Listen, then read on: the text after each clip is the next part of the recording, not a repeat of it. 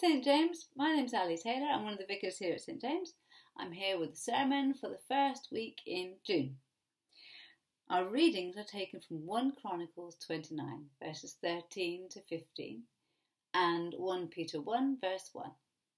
So let's start with the Chronicles reading. O our God, we thank you and praise your glorious name. But who am I and who are my people? That we could give anything to you.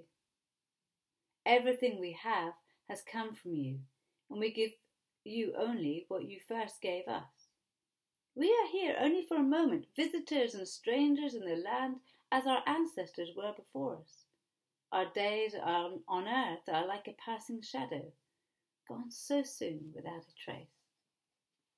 And our second reading is 1 Peter. This letter is from Peter, an apostle of Jesus Christ. I am writing to God's chosen people who are living as foreigners in the provinces of Pontus, Galatia, Cappadocia, Asia, and Bithynia. And that's our two readings. We are starting at St. James a series looking at 1 Peter. There are several themes coming out of 1 Peter, and we'll look at them verse by verse as we go through. It. We'll pick them out and you will see them. We'll explore them together. Um, but today is our first first sermon from that series. We're going to be looking at what he says to the church and how we can apply it to us.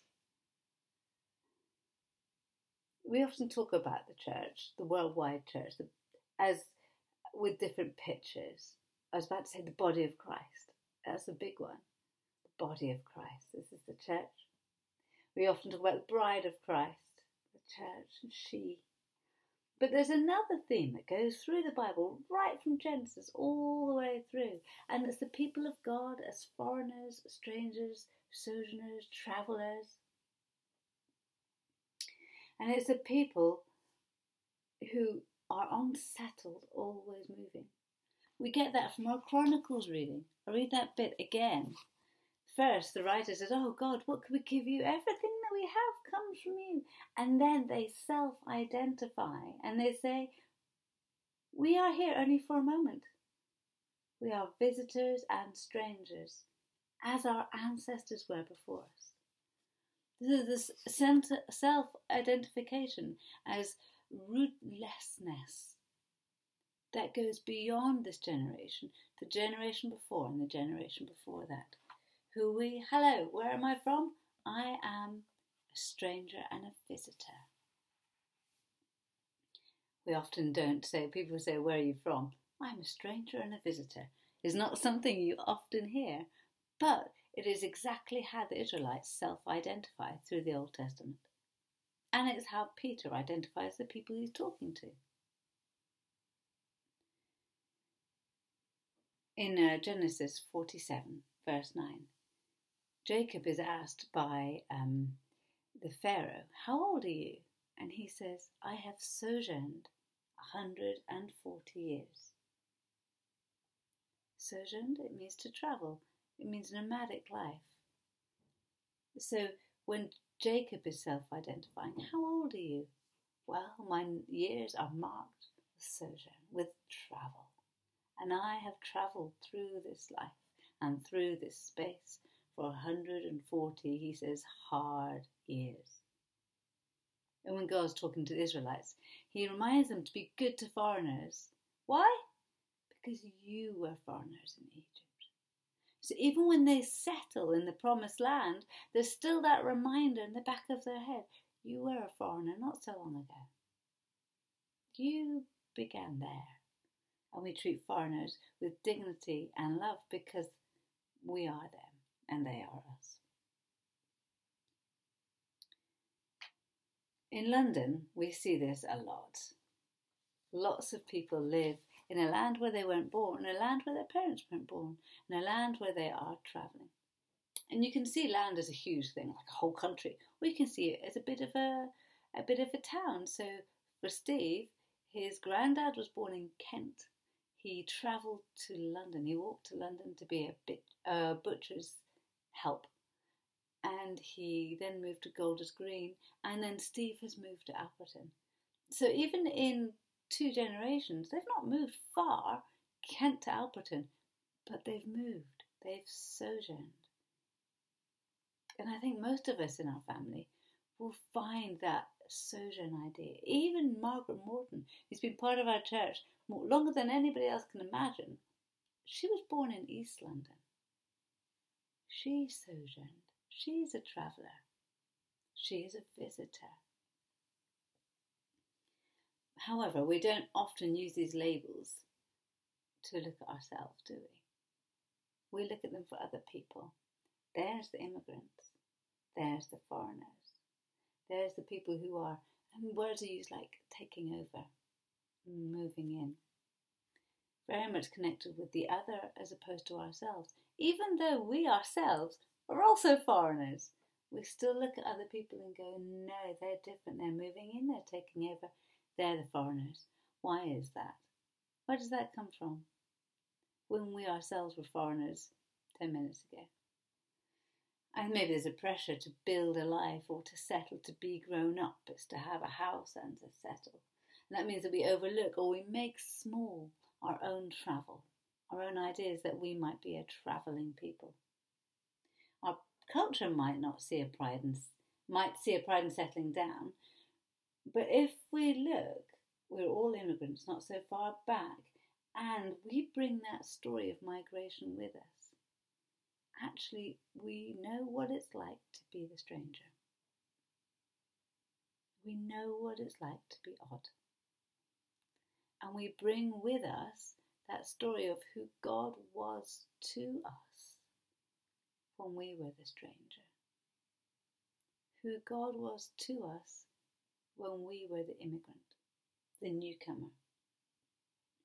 And we all have lots to remember, therefore, from each other, from our own stories, from each other's stories of who God has been to us and who God is to us now, because God has travelled and been with us everywhere we've been.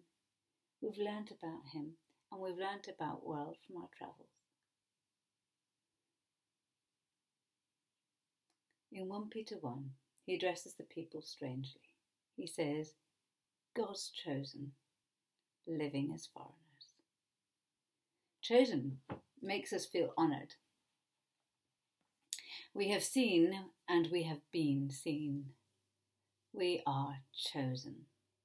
Yet they're living as foreigners and they are not part of the community. They have kept their otherness. So there's this crazy coming together of you are chosen and special and honoured. You're an immigrant and you're special because you're an immigrant, or you're an immigrant because you're immigrant because you're special. You are chosen, so no, don't conform to the ways of this world anymore. That's what Paul says. You're an immigrant because you're chosen. So, immigration, although for our community now, people are worried about immigration, they want to keep it down, they want to keep England English somehow which is a complete no brainer because England's made up of Vikings and Normans and French and all sorts of people, and so there is no such thing. But I digress. God's chosen living as foreigners. God's chosen, we're up here, woohoo, living as foreigners, we're right back down here. We are um, scary to those who are settled. They might take over They're honoured, but without earthly honour. At St James, we are all dis, uh, dias, diaspora. That's the word, diaspora. It means travellers, it means people living in a country that's not their own. Every single one of us, even if you were born in Alperton, grew up in Alperton, have never left Alperton, you are still part of a diaspora. Why? because we all journey to Christ. Do you remember our Lent booklets? Here's one here that I made for you. Um, it talks about our journeying through Lent and our journeying through the world and our journey to Christ from wherever it is we find ourselves. And so we're all journeying, we're all traveling, we're all diaspora. And when we die, we don't come back to London as if we were at home here and we we go home after our travel. No, we're heaven bound. Our home is heaven. Homebound and heaven bound are the same thing to us. We are diaspora. Jesus says there's a home prepared for us there. And He's gone to prepare it. He's made a home for us, so we don't need a home here. We are honoured by God to the point where we can't take any more honour. We're honoured by God to the point where He has noticed us and chosen us and prepared a place for us and waiting for us. And when we finish this hard life, we will go home to Him. We will not go round and round here. We are not settled here. We are settled in heaven. And because we're so full of honour here, God chose you. He made you. There's a story in you of God's work in you as you have travelled through this life. God has taught you stuff that He's taught nobody else unless we share it, we miss out. We are diaspora, we are immigrants, we are travellers. And because we're so filled with God's honour of being chosen, do we need the world's honour of being settled? Where are you from? Well, I'm from blah blah blah. Oh no. That's fleeting. Like our Chronicles reading, it's a shadow, it's gone. There's no honour in that, no real honour that lasts. Honour can be found in being an immigrant, part of the travelling people of God, which we all are. We don't have to find it in being settled, like the rest of the world round us would wish we would.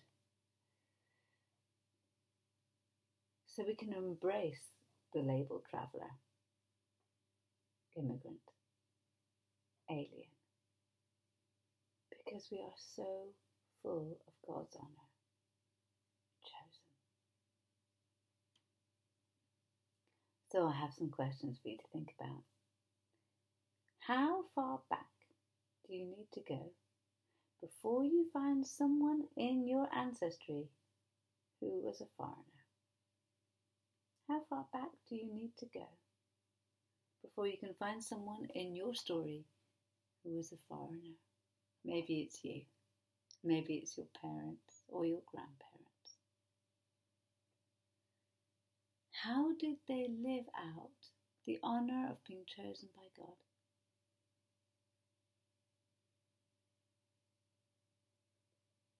What can you learn from their story? of what it is to be chosen and a foreigner.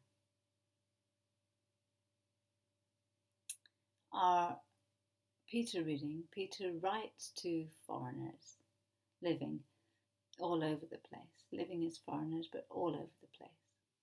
The Bible is written for foreigners. It's written to be read as if you are travelling.